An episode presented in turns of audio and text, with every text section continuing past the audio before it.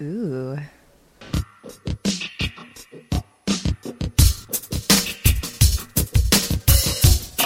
Off the shelf. Okay, we have another five rabbit. This is paletas, guayaba, wheat beer with guava. Do you know what paletas means? No. Popsicle. Oh, so it's popsicle beer? Yes, so it's like the fruit popsicles Uh huh.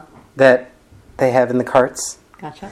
And It's a guava gu- one? This is a guava one, and guava is indigenous to Mexico and Central America, and traveled around the world in tropical regions through colonial powers. Well, it's both pretty and delicious.